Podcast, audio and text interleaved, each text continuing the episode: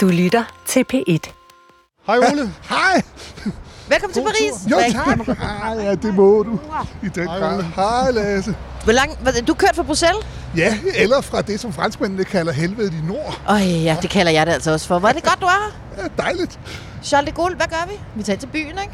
Jo, det øh, altså, vi kan i hvert fald ikke være herude. Det her, det, er jo den, det var svært, lidt svært at finde jer. Det er jo en lufthavn, der har flere udgange end det franske præsidentpalads. Jeg, jeg, altså, det er jo ikke, fordi jeg er rigtig sur, men lidt skuffet er jeg over, at du ikke stod øh, nede i afgangshallen og tog imod øh, Lasse B. og Lasse E. og mig med et, øh, sådan et VIP-skilt, hvor der stod stjerner og striber, tager til Frankrig.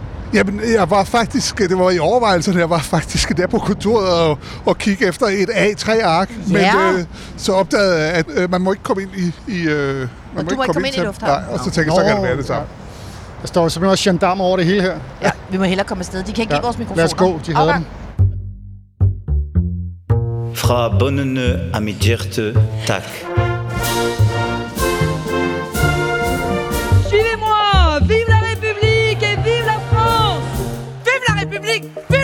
Vive la France Et surtout, vive la France.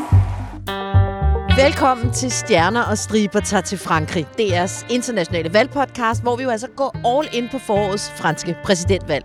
Men vi begynder naturellement med en stribe særudsendelser. Vi kan kalde dem uh, Le Podcast Extraordinaire, hvor vi de næste fire uger tegner portrætter af de fire franskmænd, som lige nu har størst chance for at blive landets næste præsident. Vi er simpelthen taget på roadtrip i Ole Ryborgs bil i Frankrig, for at komme helt tæt på kandidaterne, deres hjembyer, deres folkeskoler, deres ambitioner, deres skandaler, dem der hæpper på dem, altså kandidaterne, ikke skandalerne, og dem der virkelig hader begge dele. Og vi begynder med den nuværende præsident i Frankrig gennem de seneste fem år, Monsieur Emmanuel Macron. Merci mes amis Outsideren, der ud af det blå blev den yngste præsident i Frankrigs historie, og det yngste statsoverhoved siden selveste Napoleon Bonaparte. Vous l'avez emporté La France l'a emporté Og når jeg så siger vi, så er det altså med allerstørste fornøjelse, at jeg præsenterer vores franske stjerner og striberhold. Der er gamle kendinge, og der er nye ynglinge. Som altid er der tilrettelægger ekstraordinær Lasse Berg. Lasse, sig lige, hvad du egentlig glæder dig allermest til på den her roadtrip. Øh, det bliver at komme på landevejen og finde ud af alt, hvad vi skal omkring de her kandidater, og så måske også lidt at finde ud af, hvor svært det bliver at holde styr på jer tre. Og høre, hvad øh, Ole Ryborgs franske playlist mere indeholder, for det satte du virkelig pris på i bilen fra Lufthavn, lader jeg mærke til. I skrålede løs, og øh, jeg er sikker på, at vi øh, kommer til at, at skråle med, når vi er færdige. Vi skal gøre alt, hvad vi kan for at hjernevaske jer. Nå, og som altid, udlandsjournalist og øh, vores øh, hushistoriker, Lasse Engelbrecht. Lasse, du har jo blandt de cirka 1000 fag, du har læst, også nået øh, et års fransk revolutionshistorie. Er der sådan et øh, særligt hjørne af revolutionen, du er særlig begejstret for? Altså, det synes jeg er en meget højt ravende måde at starte det hele på. Jeg var jo mest øh, jeg forelskede i franske hotdogs, og da jeg fik tilbud om at komme med på det her projekt, så kunne jeg gøre det og sige ja. Jeg vil gerne smage, hvordan den originale hotdog er lavet. Vi har forfinet den derhjemme, men øh, her der er den originale udgave. Ikke? Det vil jeg gerne ud og prøve. Det er en sand kender af fransk politik, der lige har talt. Og hele vejen fra Bruxelles, Monsieur Ole Ryborg, til daglig EU-korrespondent på DR. Men nu springer du, Ole, endelig ud af skabet, hvor jeg har vidst, du har opholdt dig i mange år, som den frankofone og frankofile aficionado, du jo også er. Så altså, punkt 1, velkommen på Stjerner Tak Striberholdet. skal du have. Punkt 2, hvorfor elsker du fransk politik så højt, at du faktisk har forladt Bruxelles for at rulle rundt med os her på de franske landeveje? Jamen, altså, dels så er der jo det kedelige svar, og det er, at det er, fordi det er vigtigt. Det er vigtigt faktisk for Danmark, det er vigtigt for Europa, og det er faktisk vigtigt for hele verden. Men så er der jo det journalistiske svar, og vi er jo journalister, og det er jo fordi fransk politik er jo vildere, sjovere og mere interessant end noget andet. Glem amerikansk politik, glem Hov, tysk hov, hov. politik. Undskyld, Reiner, undskyld, Lasse. Men fransk politik er jo voldsomt meget sjovere. Øh, skandalerne er sjovere, politikken er sjovere, og så siges det, så, så er det med det mest elegante sprog, du overhovedet øh, kan forestille sig. Og så bliver jeg bare nødt til at sige, og det er ikke fransk politik, maden er jo også bare bedre. Og så kunne jeg godt tænke mig, altså, fordi du er jo også, du er jo også, Stefanie, og øh, altså, jeg dækkede mit første franske præsidentvalg i 1995, og nu skal du dække, jeg ved ikke, hvilket nummer valg det er, men jeg vil bare spørge dig, hvis nu udlandsredaktør Nils Kvale havde hævet dig ind på kontoret og sagt, du skal ikke dække fransk præsidentvalg i år. Havde han så stadig været i live i dag? Nej, det havde han overhovedet ikke. Altså, jeg tror faktisk godt, at han ved, at det ville være livsfarligt for ham at sige det her til mig. For mig er fransk præsidentvalg jo min juleaften. I 95, da du dækkede dit første, der fik jeg min studentereksamen på Greve Gymnasium, så jeg dækkede det næste præsidentvalg i 2002. Og det vil sige, at jeg har nu dækket franske præsidentvalg i 20 år, og derfor, Lasse E., du skal lige holde den her computer for mig.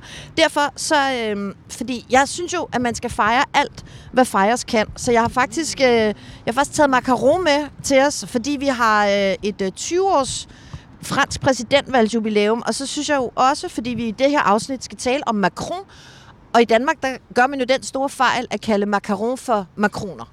Så jeg synes, det er passende. Haps en af disse små... Hvad er det egentlig, de er lavet af? Sukker. Øh, ikke hvide. Ikke ved. Det Pisket, er, øh, pisket ikke hvide, og så er det... Ja, så er det jo... det er jo italiensk marengs. Men altså, det siger vi ikke til nogen. Vi siger, at det her er en fransk. Øjeblik, jeg, skal lige, jeg hvilken- tager lige en bid. Kan du ikke lige... Jeg tager lige, Lasse, Jeg vil gerne høre, hvilken en af dem, der er mindst sød og ubehagelig. Mm. Den skal jeg nemlig have. Jeg tror, du skal tage den brune så. Mm. Ej, den her med mango. Mm. Mm. Nå, Jeg står og venter på, hvem der tager den lyserøde. Det var så Lasse Berg. Mm. Så gafler jeg også. Så tager jeg en gul prøv at høre her. Vi står foran den franske præsidentbolig, Élysée-palæet, og spiser macaron. Jeg mener bare, at jeg kan konstatere, at stjernestriber tager til Frankrig er i gang. Vive la République Vive la France Vive notre amitié Merci vi står jo her midt i øh, eftermiddagstrafikken i hjertet af Paris, i det 8. arrondissement, lige ude foran øh, Élysée-palæet, eller nu ser jeg lige ude foran. Der er nogle sikkerhedshegn, og i hvert fald øh, 10 gendarmer, der sørger for, at vi ikke kommer helt hen og rører ved øh, Frankrigs svar på, øh, på det hvide hus. Vi befinder os altså i gåafstand fra øh, Champs-Élysées, som vel er verdens mest berømte avenue, og Triumfbuen. Så har vi ligesom helt styr på, hvor vi er hen. Og her er jo bare virkelig pænt, synes jeg. Ja, altså, vi er. taler øh, stakitter med guld på toppen. Vi taler trikoloren, der blafrer inde på Élysée-palæets top. Vi taler kæmpe store gitterporte. Lasse, hvordan, hvad, hvad, hvad tænker du, når du ser Élysée-palæet?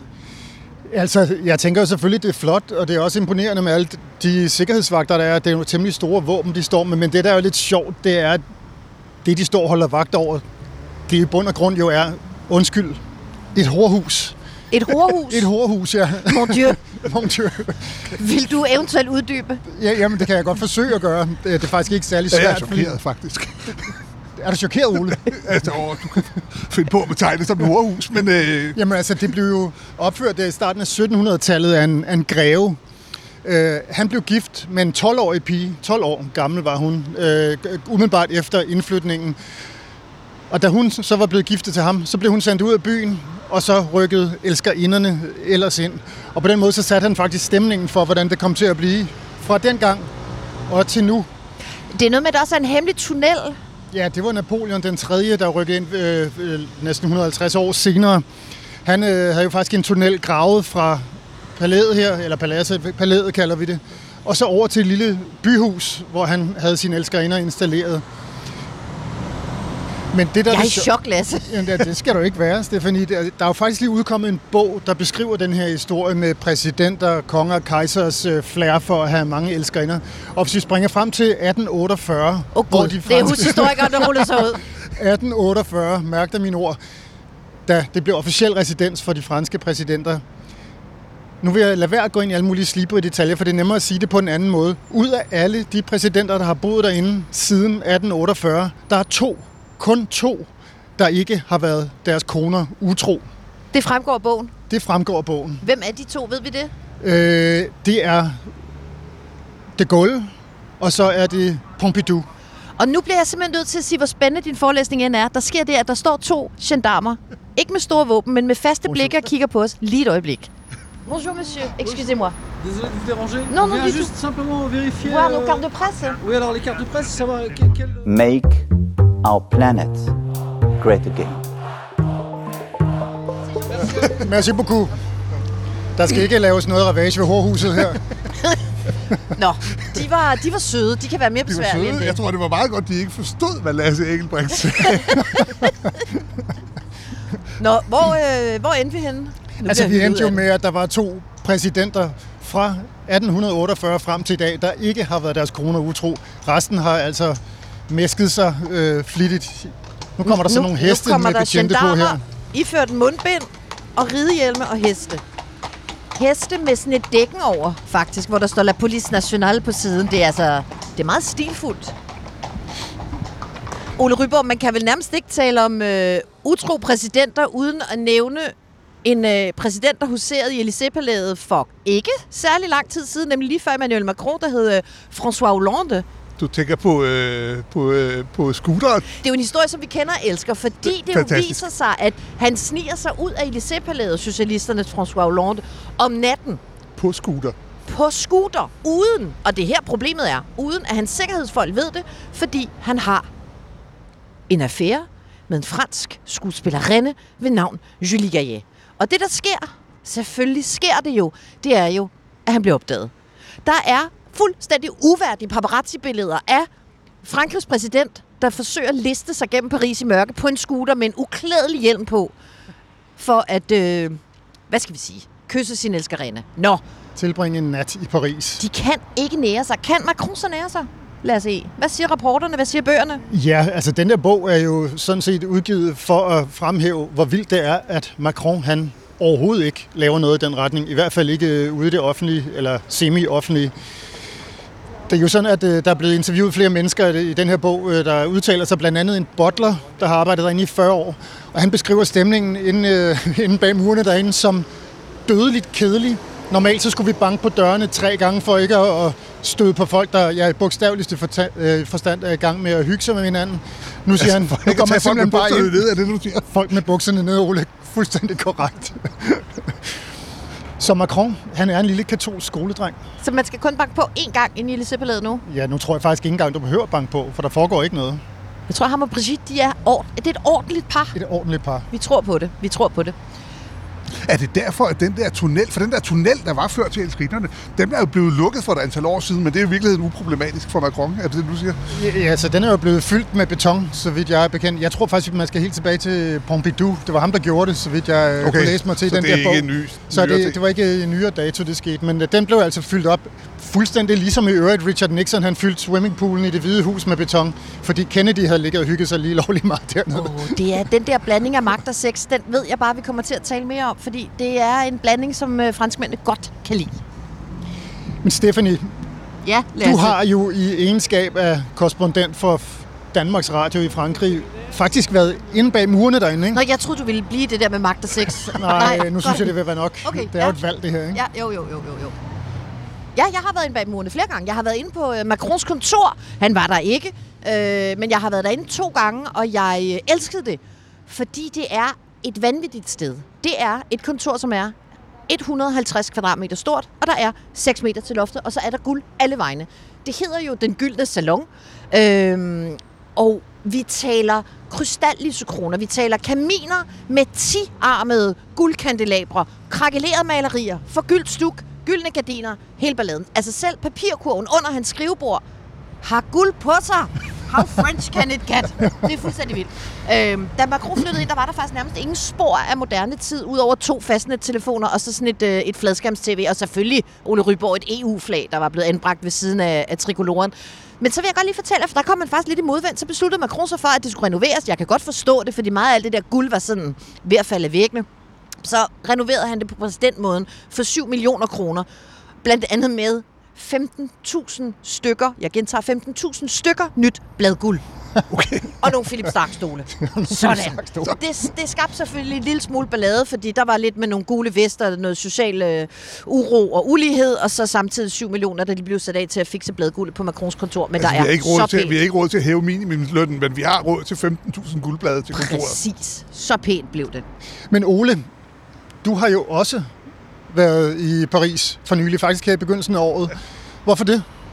Nej, men Frankrig har overtaget formandskabet i EU, så øh, der havde jeg også fornøjelsen af at være inde i Élysée-palæet. Ikke i Salon d'Or, hvor Stephanie har været inde, men i Salon d'Hiver, som er vintersalongen. Det er der, hvor man holder preskonferencer osv. Der var, øh, der var øh, Macron og, øh, og Ursula von der, von der Leyen, kommissionens formanden fra Bruxelles, som holdt en halv times lang øh, forklaring på, hvorfor det er Frankrig er vigtigt, og Europa er vigtigt og alting. Så det så så, så i januar var sidste gang, jeg var derinde. Vi står simpelthen her med to personer, der har været inde i Horhuset. Det er alligevel noget. Og nu vil jeg bare lige sige, øh, det er jo lidt billigt trick, at vi starter med Horus-historien, fordi det her det kommer faktisk til at handle om politik. Det bliver nødt til at sige, men vi prøver bare lige at få alle med ved at tale om fransk præsident og deres forhold til sex. Og det synes jeg på en måde også, vi skal tilbage til. Men Altså, jeg vil sige, der, der er foregået andet.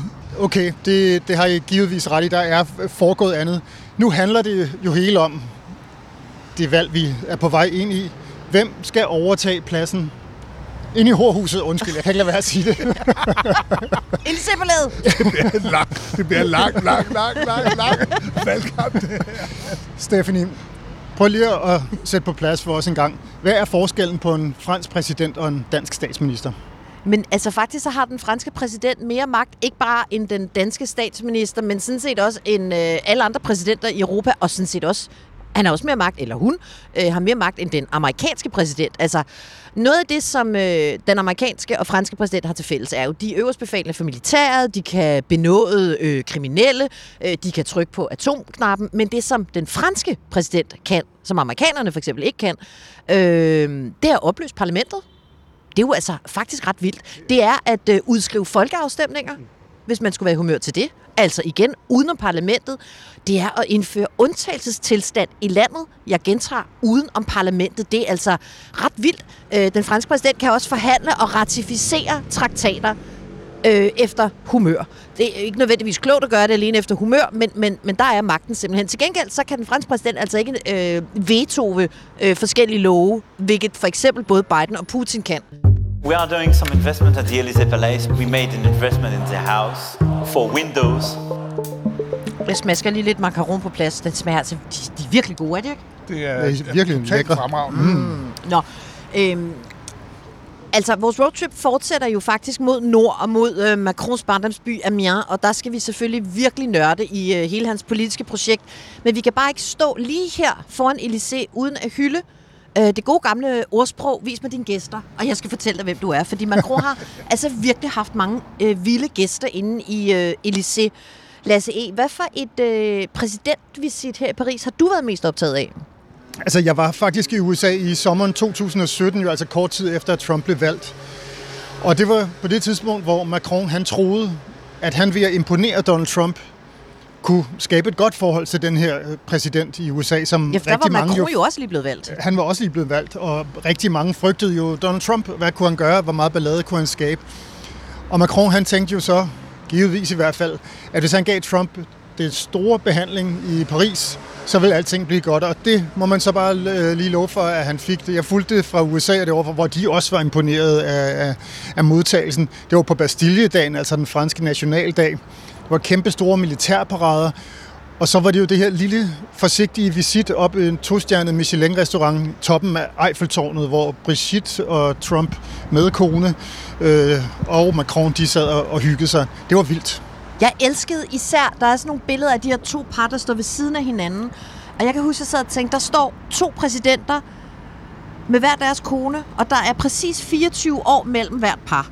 Men det er bare hver sin vej. Altså Trumps kone var 24 år yngre, og Macrons kone var 24 år ældre. Det, og det, altså det synes jeg bare var meget sådan en vild signal. Ja, så lænede Trump sig jo så også lige, lige så forsigtigt over mod Brigitte og, og, og kiggede sådan lidt forundret på hende.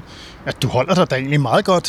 det var Ja, det, det sagde han nemlig. Jo, det var sådan det, man i Frankrig ikke ville opfatte som et decideret kompliment, altså. Ja, jeg husker Eller- en anden ting på det der besøg, som var bare sådan, at, at, altså, som viste noget om, hvor langt de der franskmænd var gået for at plise de der amerikanere ved at få det franske militærorkester til at spille Daft Punk.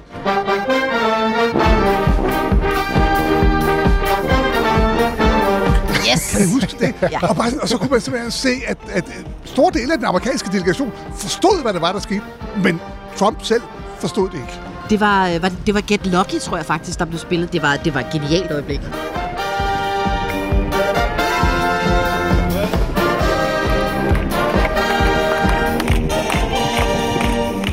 Men det var vel, var det ikke der, Macron begyndte at indse, at han ligesom ville stille sig an som sådan øh, den vestlige verdens nye leder? Den, den, den chance ville han gerne have.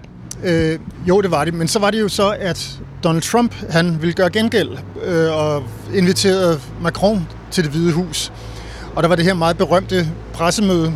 Jeg kan faktisk ikke huske, hvornår på selve besøget det var, men jeg tror, det var mod slutningen, hvor de sidder sammen inde i det ovale værelse, tror jeg det er, og så rejser de sig op, og så øh, vil Trump gå hen og, og, og snakke øh, pænt, tror han i hvert fald, til Macron. It's a great honor, great honor that you're here, but we do have a very special relationship. Men det han gør, det er jo så, at han går hen og begynder at vifte skæld af, af Macrons skulder. In fact, I'll get that little piece of dandruff off. Yeah, little piece. We have to make him perfect. He is perfect. Det der med at stå og sige, at man vifter skæld af skulderen på en, et andet lands præsident, den franske præsident, det er jo normalt ikke noget, man gør. Hvordan tog Macron det, Stephanie? Men altså, Macron tog det faktisk, øh, altså han smilede pænt og grinede og sådan noget. Franskmændene var rasende, de var faktisk også rasende over, at den røde løber blev rullet ud for Trump i Paris i første ombæring. Altså franskmændene bryder sig ikke om Trump, de, de bryder sig på ingen måde om ham. Øh, men alt skiftede jo på en eller anden måde, fordi det forhold blev så skidt mellem de to, og deres politiske projekter var jo så sindssygt forskellige. Altså, så det blev jo meget tydeligt for Macron, at med Trump i det hvide hus og en mærkelig Tyskland på vej på pension, så var det jo ligesom ham, der kunne løfte stemmen og sige, jeg vil gerne stå i spidsen for alt godt i den her verden, og alt godt i Macrons verden, det er mere internationalt samarbejde, det er, det var mere globalisering, mere EU, mere NATO, mere af alt det, som Trump han gik og råbte imod. Der var Macron, øh, mente jo faktisk nøjagtigt det modsatte. Altså han mente jo, at internationalt samarbejde var en del af løsningen, og det mener han jo stadig, Ole. Det må man sige. Hvad, hvad for et præsidentvisit, hvis du ikke må vælge det der amerikanske, hvad for et præsidentvisit har du så været mest optaget af inde i uh, Elysée her? Hvis du spørger mig, hvad som er det vigtigste, så vil jeg næsten, øh, og det lyder røvkildet, for det var det møde, jeg var her til i januar, men det, som jo er interessant og mest politisk interessant lige nu, det er jo, at øh, hvis du kigger på verden rundt omkring os, øh, eller her i Europa, jamen så er Angela Merkel, væ- hun er væk. Den store, øh, den store leder. Øh, Boris Johnson og Storbritannien, de har forladt EU. Og det vil sige, Macron, han ser nu den største ligesom, åbne, åbne mål, han kan trille bolden ind i, og selv indtage rollen som lederen af Europa, og oven i købet har Frankrig overtaget formandskabet i EU, og det vil sige, lige nu, så er han simpelthen på projekt, at, øh, at nu skal han være øh, Europas store leder med de store idéer og vise alle, inklusive danskerne, hvad vej øh, skibet skal sejle. Så på den måde, så er det jo vanvittigt spændende og vigtigt, hvad der foregår herinde bag de her vægge, vi står udenfor. En marche. En marche. En marche. Fuld fart fremad.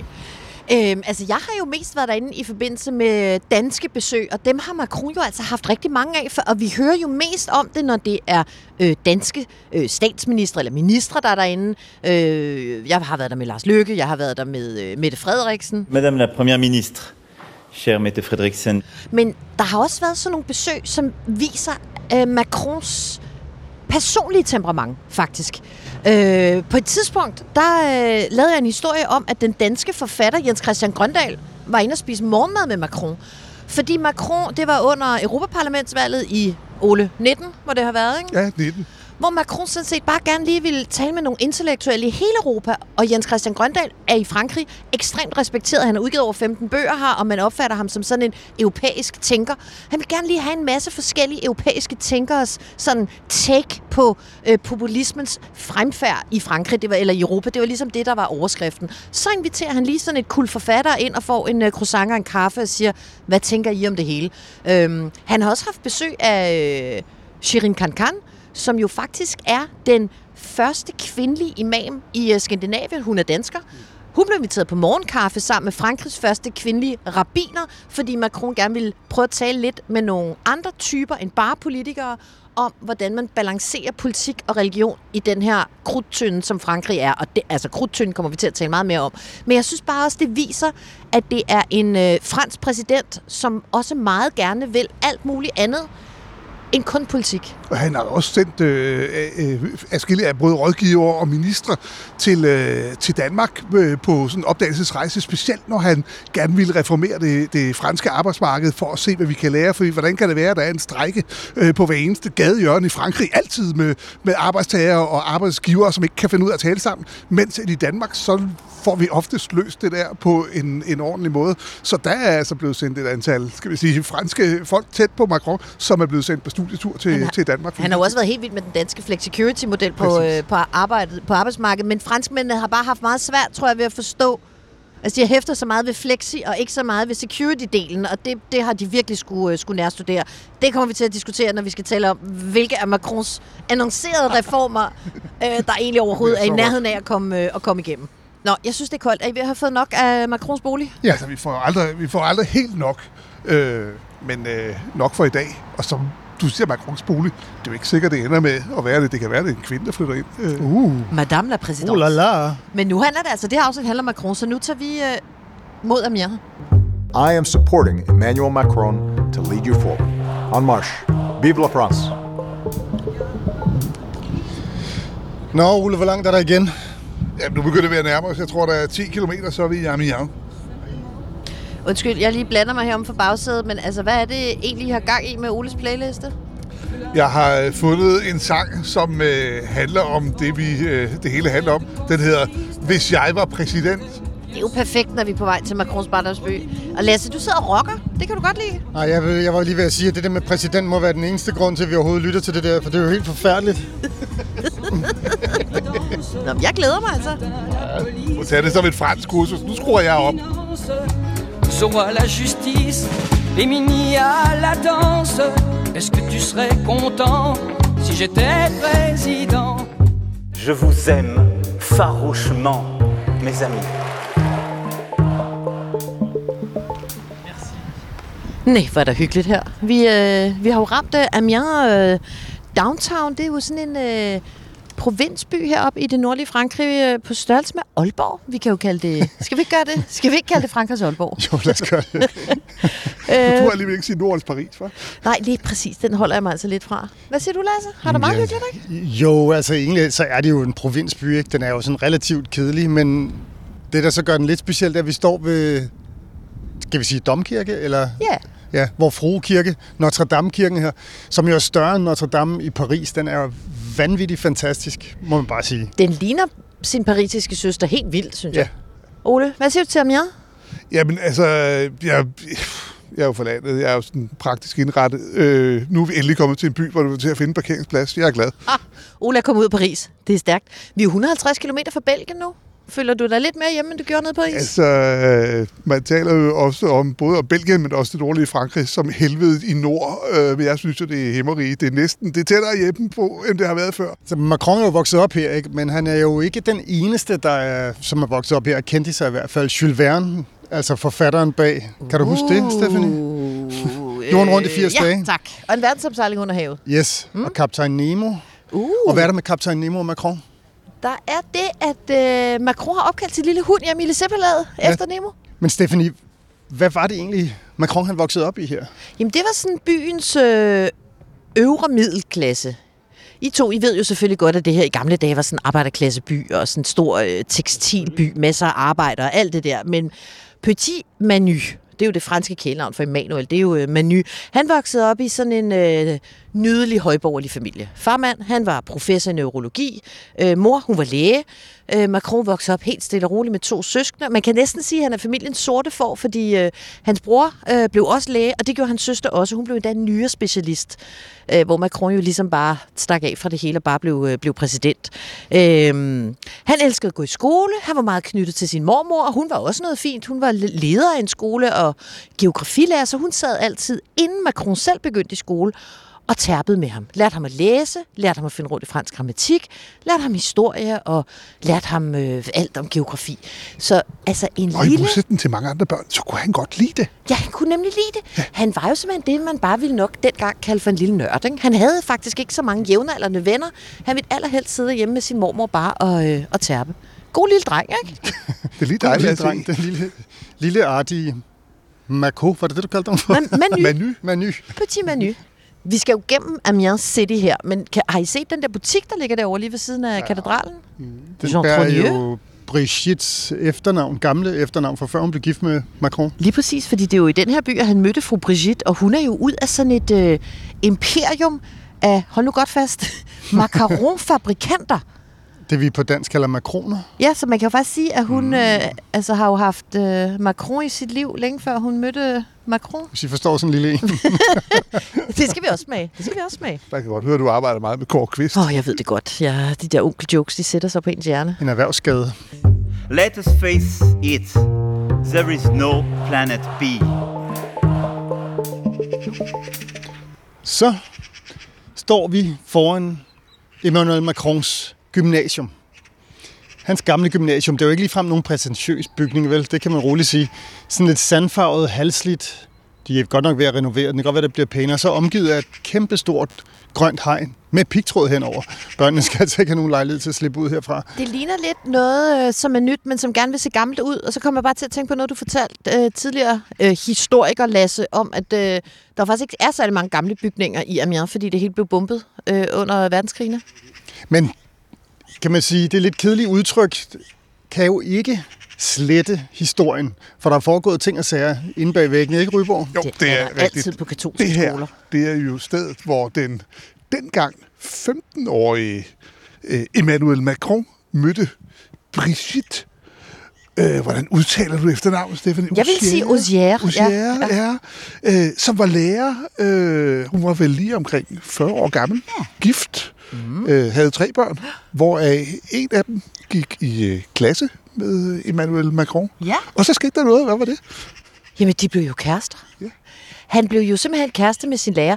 Øh, så er der jo et mørkelagt afsnit af moderne fransk politisk historie, fordi øh, parret selv, de fastholder, at de først blev kærester, da Macron var gammel nok til at blive kæreste med, med man hende. kan jo ikke være kæreste, før man er 18. Nej, det Nej. må man ikke.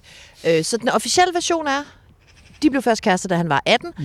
Det vi ved med sikkerhed, det er, de mødte hinanden, da han var 15, og der skete ting og sager. Det var et drama af den anden verden, for hun var jo hans dramalærer, og hun opsatte jo blandt andet en forestilling i 93, øh, hvor, og der må jeg bare sige, der er jo en grund til, at vi kalder Lasse Berg for tilrettelægger ekstraordinær. For det er simpelthen lykkedes ham at finde et klip fra en forestilling, altså sat op af Frankrigs nuværende præsidentfrue, hvor en 15-årig Manu spiller et meget følsomt fugleskramsel. Prøv lige at, øh, prøv lige at se det her klip her. C'est bon de renaître.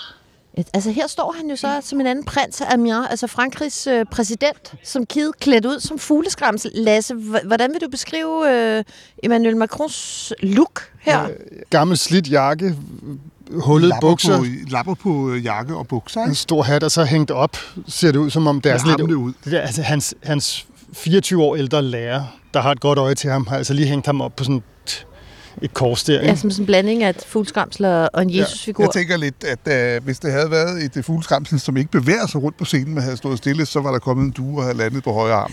Men det, det er jo et ret filosofisk anlagt fugleskramsel. Hvad skræmmer mennesket mest? Spørger fugleskramslet, holder en meget lang kunstpause. L'aboiement d'un chien. Er det gøen fra en hund, eller er det skyggen af en mand?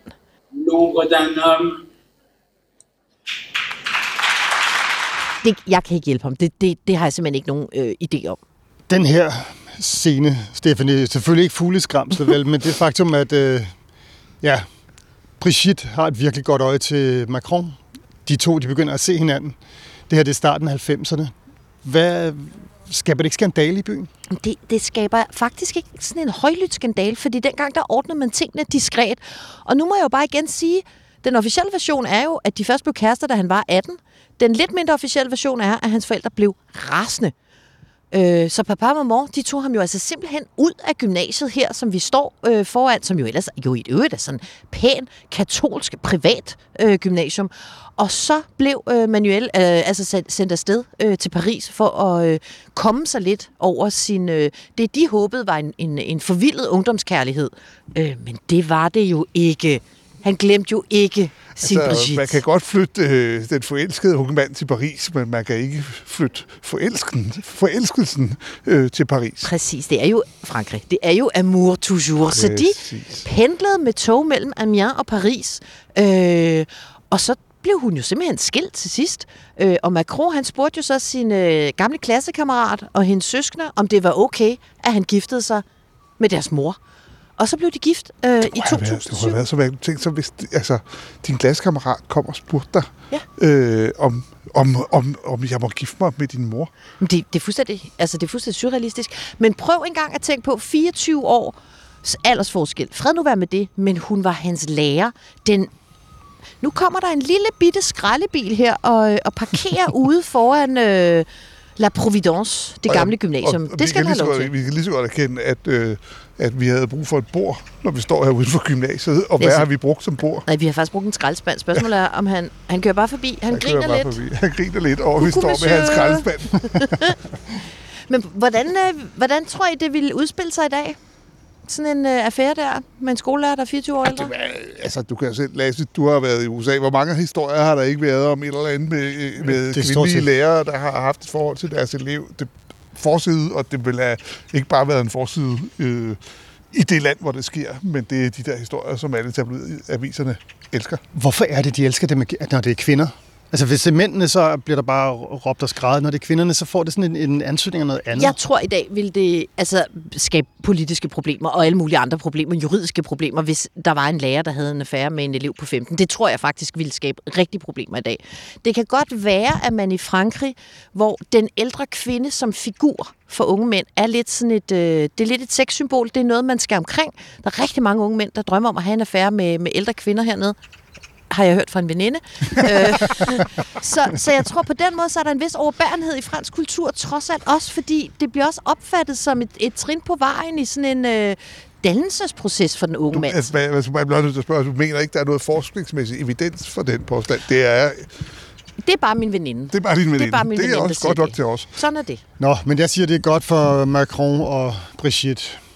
Men det er godt, og de er jo blevet sammen, og jeg vil bare sige, altså talløse af de middagsselskaber, jeg har siddet til i Paris med mere eller mindre midalderne damer, som har følt, de har fået foræret sig en anden ungdom, fordi de har en ung præsident, der er gift og, og tydeligvis meget øh, forelsket i en 24 år ældre hustru, så der er rigtig mange midalderne øh, madame, der bare synes, at det der, det er sagen, fordi de synes, de får lidt øh, oprejsning af, at øh, den modne kvinde er første dame og kan score en smuk ung mand som Manu. Ce sont ces mêmes sentiments qui nous ont fait, avec Brigitte, Fordi vi nu har øh, talt så meget om Brigitte og skandalerne og det hele, så har jeg været inde og købe nogle makroner, makaroner. Oh. Fra mm. Trogneux-imperiet, altså hendes families øh, store Mm. En fabrik. virkelig flot rød pakke. Den er lige så tung, som hvis der lå to store iPhones inde i den, men det er altså bare makaroner. Mm-hmm. Men det ligner jo overhovedet ikke Paris. Nej, det gør det nemlig ikke. Pakket ind i Og pakket ind i Guldpapir. Det kan Værsgo, ikke, det bliver ikke meget bedre. Mm. Så øhm, det her bliver den der reportagetur, hvor det er, at vi, bygger, vi har altså, taget 10 kilo på, inden vi når hjem. Så mens vi spiser den, skal vi tænke på den blomstrende kærlighed, kærlighed mellem mm. Emmanuel og Brigitte. Men må jeg sige noget? Altså, jeg er jo allerede lidt skuffet, for det ligner overhovedet ikke en Det ligner jo ikke sådan en flot parisisk macaron i tusind farver. Det ligner jo sådan en uh, mandelkage eller Der er sådan noget. ja, mandel slash kokosmakron. Masserin, han er sagt. Ja, Men der er jo ikke noget sukker i i hvert fald. Det kan man godt smage. Det, Hold da op. mine tænder hyler lige nu. Nå, men det her, det har den franske præsident, hu- fru, jeg, jeg har mund fuld af sukker. Altså, familie produceret gennem seks generationer. Det er det store trækplaster heroppe i Amiens. Det er, at man Ja, skal købe de simpelthen. her Amiens macaron, eller franske makroner. Ja. Jeg frygter lidt, at det er en kaloriepumpe, vi har fået udleveret. Kan du være helt sikker på. Ole Ryber, jeg kan bare sige til dig, ved du hvad? Du har det bedre her, end på Stjerner Striber tager til Tyskland, for der spiser vi primært bratwurst og sådan noget. Det her, det er altså... Og hakse. Mm, og hakse, ja. Mm. Nå, Macron, som jo er blevet 44 år i dag, han er jo ikke sådan nogen helt almindelig fyr. Altså, han er ikke nogen fuldstændig klassisk politikertype. Han er på ingen måde et almindeligt menneske. Øhm, altså, udover at han jo sad nærmest og forskede allerede inden han startede skole. Han spiller klaver, han spiller tennis, han har dyrket kickboxing, han har læst filosofi også. Åh, oh, undskyld, jeg skal lige sluge min. Undskyld. Og så har han jo øh, også arbejdet som forskningsassistent for en meget berømt fransk filosof, øh, som hed Paul Ricoeur. Så altså en, øh, en ret sådan særlig skikkelse i politik i hvert fald. Og meget ja. anderledes lægefamilien, kan man vist roligt Jeg, sige. jeg er virkelig det sorte for. Med alle de, yes. bare, bare gå hen og blive præsident med det, det hele. Jeg stussede meget over hans sådan, følsomme side, altså pianisten i ham, ikke? Mm. Han har gået på konservatoriet her i byen i 10 år. Og så blev han jo faktisk kendt i Élysée-palæet, mens han øh, arbejdede for Hollande som Mozart. Altså den tidligere som den, socialistiske den præsident. tidligere socialistiske præsident, som Élysée-palæets Mozart. Ja. Og det med Mozart, den historie, den kommer faktisk fra Brigitte. Fordi hun sagde til en veninde, da Macron var helt ung, og hendes elev, at han er simpelthen en lille Mozart. Det er der, den historie kommer fra. No. Og der har han jo sådan en forkærlighed for øh, bestemte kunstnere, eller skal jeg sige, øh, komponister. Robert Schumann for eksempel, der har skrevet nummeret, eller Værket, symfonien, værket, jeg, det hedder. Trømmerej, altså drømmeri. Mm.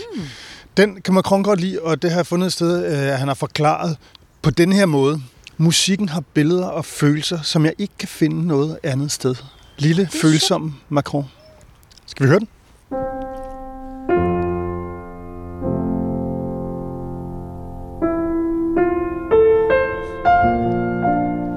Det er følsomt. Det er følsomt. Ja, det er Hvad sagde du? Han følsomt. havde sagt, at musikken har billeder og følelser, som, Som jeg kan ikke finde kan andre finde noget andet sted. Nå, det er sådan en søgende, følsom sjæl. Ja. Men øh, så nu inden vi ikke bliver for meget føleri. Nej, det gider- nu gider du ikke mere. Nej, nu kommer ham den rigtig kedelige fra, øh, fra Bruxelles, og så vil jeg bare sige, det er meget godt med alt det der, og det er selvfølgelig også vigtigt og interessant, og jeg er super glad for, at I nævner det. Men Macron havner altså ikke i Élysée-palæet, fordi han er god til at spille klaver. Ah, han er ikke han er en blevet lille følsom sjæl, Han kommer faktisk ind af en anden grund. Nu ringer øh, Jesuiterskolen jo øh, ind eller ud. Det er ikke til at sige. Ja. Nej, jeg var også jeg blev sådan helt, jeg tænkte, hvad har Lasse Berg nu sat på? Men det er ikke det. Nå, Mm.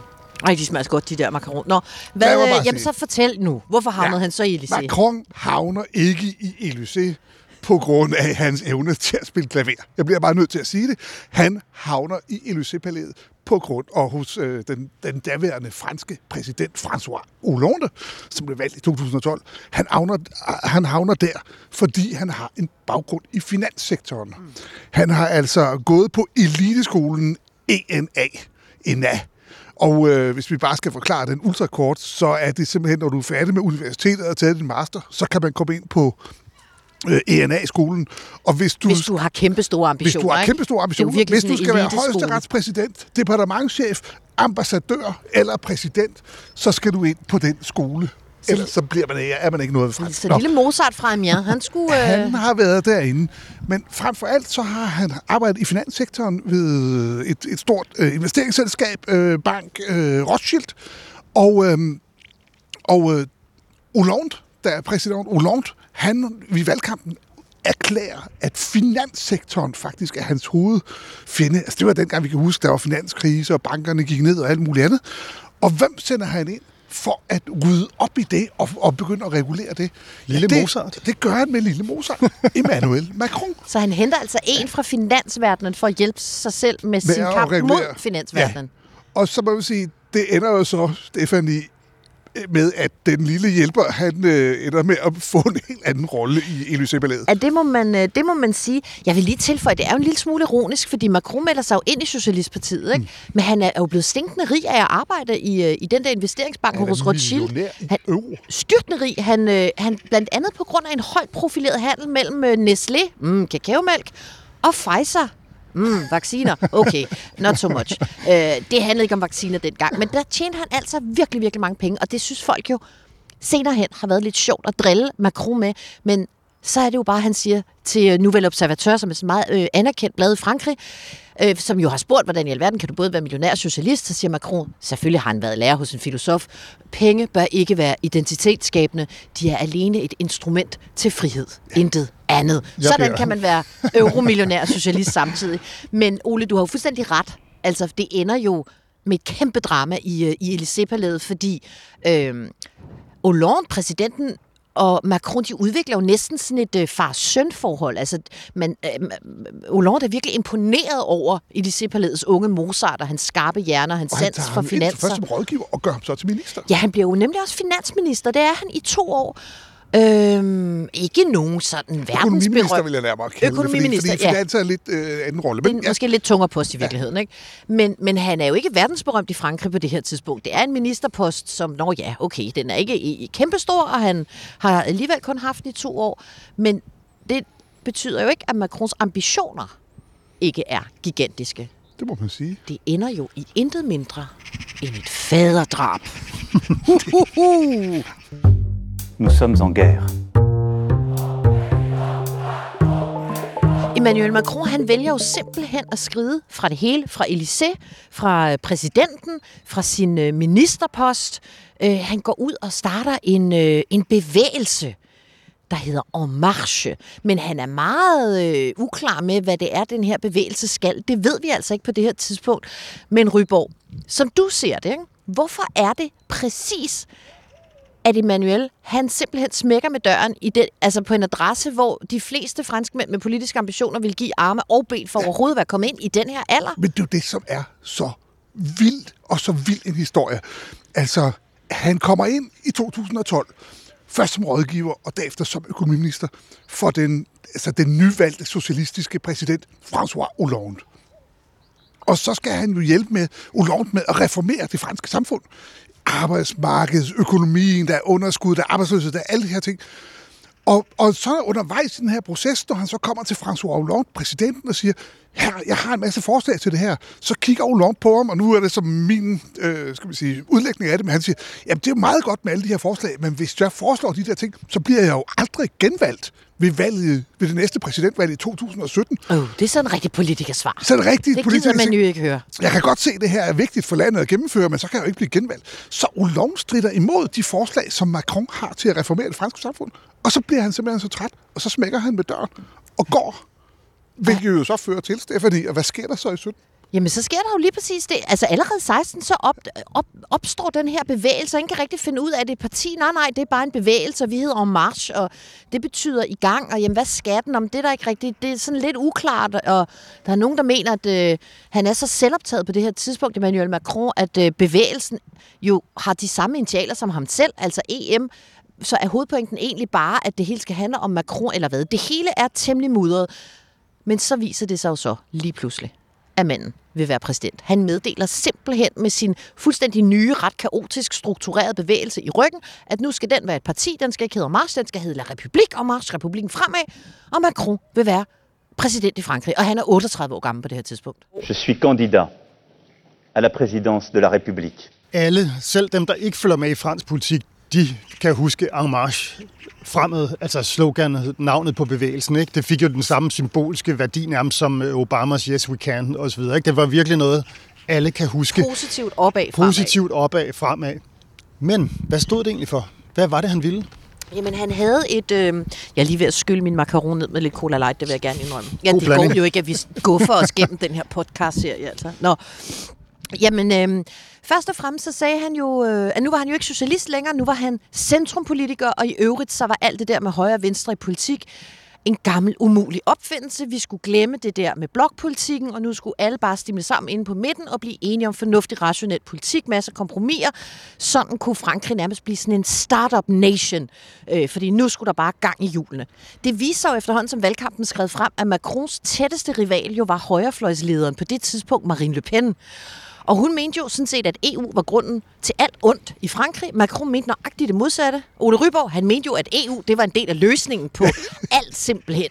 Øhm, og det var jo altså, synes jeg ret sjældent at se det der med en mand, der faktisk går til præsidentvalg på ren dyrket vild kærlighed til, øh, til, til Europa. Det, er jo ikke, øh, det var simpelthen ikke kosher dengang i 17, vel? Og det næste, der skete, det var, at der, udviklingen med den her bevægelse blev så vild, så da du begyndte at nærme dig den tid, hvor man skulle melde sit kandidatur, kandidatur så måtte François Hollande erkende, at han som den første præsident i 280 millioner år, måtte erkende, at der ikke engang var basis for, at han kunne genopstille til præsidentvalget. Der var ingen, så, der ham. så manden, der taktisk set ikke ville gennemføre Macrons reformer, endte med ikke engang at kunne opstille til præsidentvalget, fordi han ikke havde nogen politik længere. Og nej, hvor må han have fortrudt det, fordi Macron skrev jo meget hurtigt en bog om sit øh, politiske program, den hed Revolution, og handlede om alle de reformer, han ville gennemføre i Frankrig. Arbejdsmarkedsreformer, pensionsreformer og alt muligt øh, andet reformer.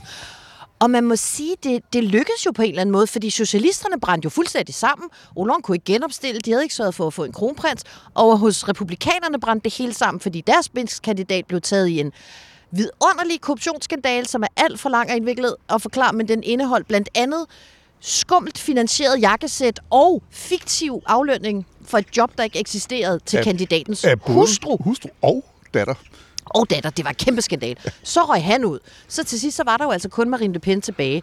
Øh, og det, der jo bare sker i 2017, det er, at Elisabeths lille Mozart som en raket jeg kan huske, at jeg talte med en politisk analytiker, som sagde, at øh, Macron han var en, øh, en politisk ufo.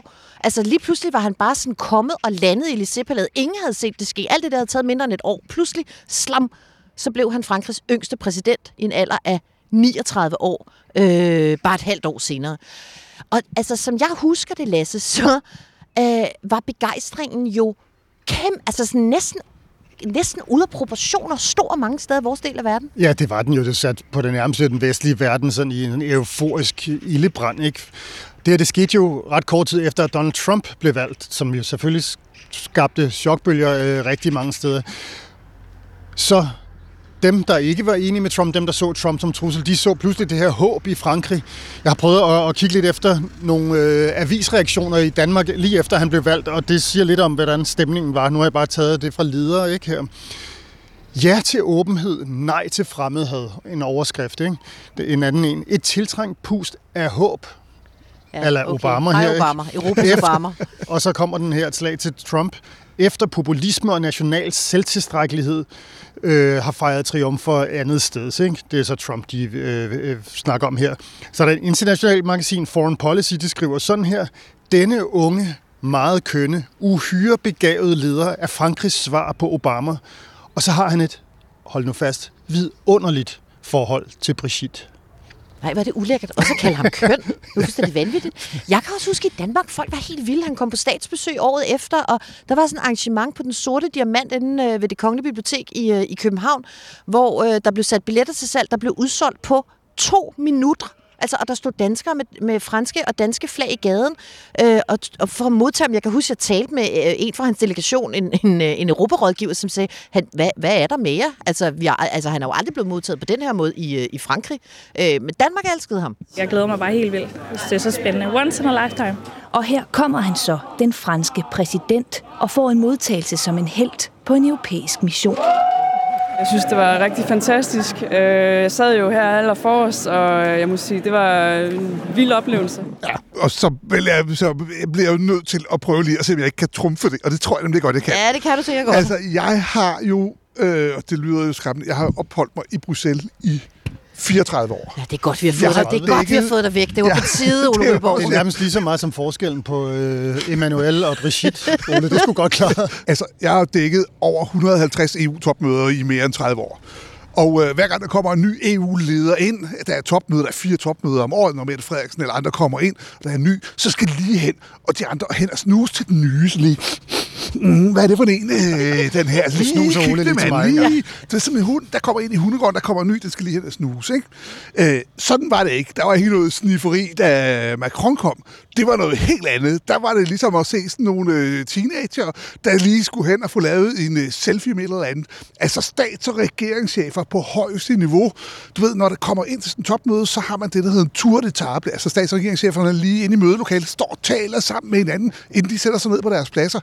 Ikke? Og der kan de jo lige nå at hilse og sige goddag til hinanden og sådan noget alle skulle lige hen, tilfældigvis lige hen og give hånd, og lige stille sig og kigge den i retning af kameraerne, for at man kunne få taget et øh, billede. med Macron? Så alle kunne se her, at øh, har jeg lige blevet fotograferet med den nye øh, øh, franske præsident. Men hvorfor var de så vilde med ham?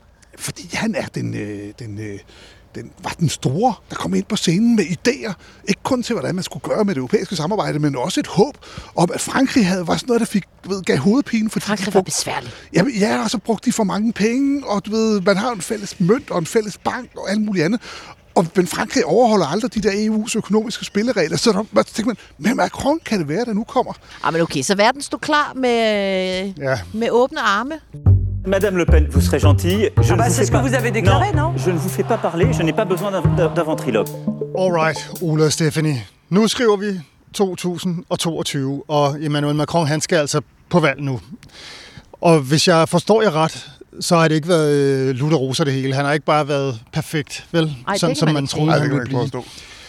Og når jeg lige kigger ud over landskabet af de kandidater, han er op imod, så er han jo op imod to højrefløjskandidater. Le Pen og så den nye øh, mand, Erik Semur, som øh, vi laver næste afsnit om. Tilsammen har de to noget, der ligner 30 procent opbakning øh, blandt vælgerne. Det er meget. Så det bliver en anden udfordring for Macron. Hvordan skal den her lille, forsigtige bankmand, pianospiller, søde ægte mand og så videre, den artige dreng i klassen, hvordan kommer han til at klare det, tror Ja, jeg? fordi i modsætning til sidste valg, hvor han jo baksede med Marine Le Pen, så har han jo både fået Marine Le Pen og så øh, den nye dreng klassen, som jo altså ligger politisk set længere ude til højre end Le Pen, altså Erik Zemmour. Vi kan se på noget af Macrons politik, at det har han forberedt sig på et stykke tid. Altså han er jo selv blevet meget mere højreorienteret på meget af værdipolitikken, end han var for fem år siden. Der var han sgu lidt, undskyld, jeg banner, en og nu skal vi bare alle sammen være venner, og vi skal bare lave politik på midten.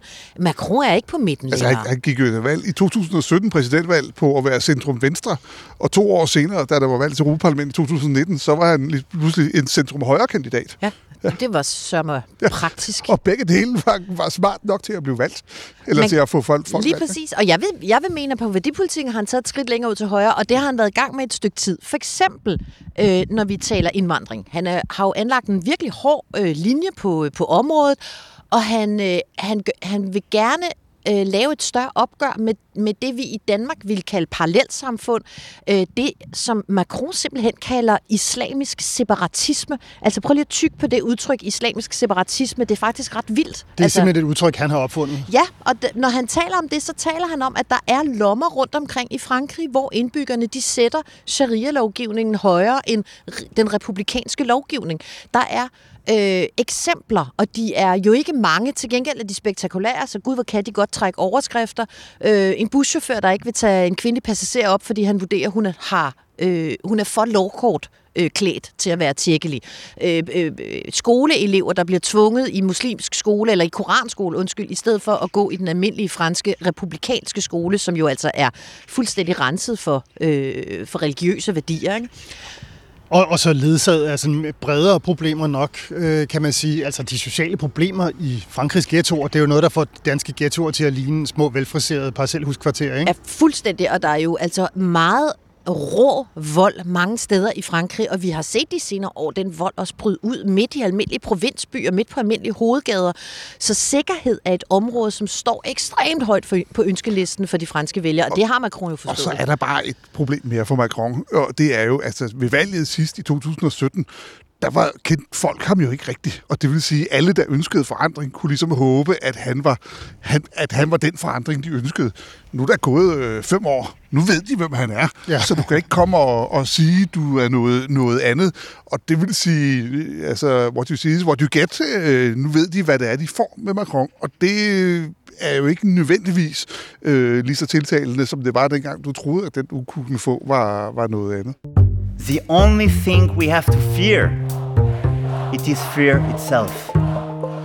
Nå venner, mm. øh, nu er vi ved at være ved vejs ende. I hvert fald i Amiens. Vores roadtrip er jo lige begyndt. lige begyndt. Og øh, Stephanie, mm? jeg er ked af at sige det til ja, mig selv og til lytterne. Du vil meget gerne slutte med noget musik, ikke også? Jo, men det vil jeg jo... øh, Det skal du ikke være ked af. Det skal du da være glad for. Det er det er jo øh, god tradition. Nu skal vi lige have en skraldbil forbi igen. De, de synes stadig, det er mærkeligt, vi står her. Øh, kuku! Vi har taget deres skraldespand. Øhm, jo, altså Lasse. Oh, vi har jo fået en ny bedste ven, ikke? På Stjernestriber. Ole Ryborg har jo simpelthen forladt Bruxelles, så jeg synes jo, vi skal byde Ole Ryborg velkommen på Stjerner og Striberholdet med et stykke højt belagt Belgier. Oh, det er spændt på. Hvad, Ja, hvad nej, men vi skal finde noget. Vi har fundet, vi har fundet noget dejlig belgisk musik, for ligesom at sørge for, at du føler dig hjemme her. Ja. Det er jo superstjernen Johnny Hallyday. Johnny? Johnny. Altså Johnny Halliday, de kan bare ikke udtale det, vel? Så det Johnny Og det er ikke holiday. Nej, og Rubber og jeg, vi sad faktisk en gang i en anden sammenhæng og talte om Johnny, og sådan, hvordan beskriver man den her gamle rock and roller, og vi nåede frem til det. Man skal forestille sig, Elvis møder Peter Belli, møder måske Keith Richards, og Macron elsker ham jo i øvrigt. Endnu et eksempel på degenereret fransk musik. Lasse! Undskyld. Der skete jo det frygtelige, man ikke troede. Johnny var dødelig. Han døde. Macron stod selvfølgelig klar til hans begravelse og sagde, J'ai souvent dit qu'il fallait des héros euh, pour qu'un pays soit grand. Fait partie des héros français, Johnny. Ja, som jeg altid har sagt, lande har brug for helte, for et land kan være et fantastisk og storslået land. Og Johnny, han er en af de franske helte. Han er altså blevet adopteret af Frankrig, Ole. I'm so sorry. Ja, men det er okay. Men, men han er belgier. Han er belgier. Og hedder egentlig Schmidt til efternavn. Ja, men Ole, han er franskmand. Okay. Souvenir, souvenir, je vous retrouve en mon cœur et vous faites refleurir tous mes rêves de bonheur. Je me souviens des soirs de